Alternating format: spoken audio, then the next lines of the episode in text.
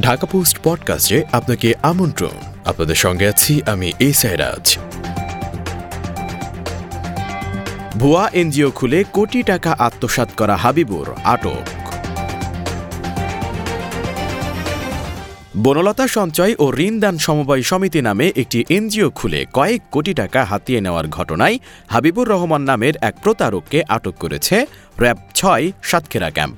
মঙ্গলবার বেলা বারোটার দিকে সংবাদ সম্মেলনের মাধ্যমে আটকের বিষয়টি নিশ্চিত করেন র্যাব ছয় Satkhira company commander major Galib. এর আগে সোমবার বিকেল পাঁচটায় সাতক্ষীরা শহরের পলাশপোল এলাকা থেকে তাকে আটক করা হয়। প্রতারক হাবিবুর রহমান সাতক্ষীরার আশাশুনি উপজেলার বাকড়া গ্রামের আজিজুর রহমানের ছেলে। সাতক্ষীরা সদর অফিসার ইনচার্জ তদন্ত মিজানুর রহমান জানান, এ বিষয়ে একটি প্রতারণা মামলা নিয়েছে। ইতোমধ্যে হাবিবুর রহমানকে গ্রেপ্তার করা হয়েছে। ভুক্তভোগীরা থানায় এসে ভিড় জমাচ্ছে। তার বিষয়ে বাদবাকি তদন্ত করে অন্য ভুক্তভোগীদের বিষয়টি মামলায় অন্তর্ভুক্ত করা হবে।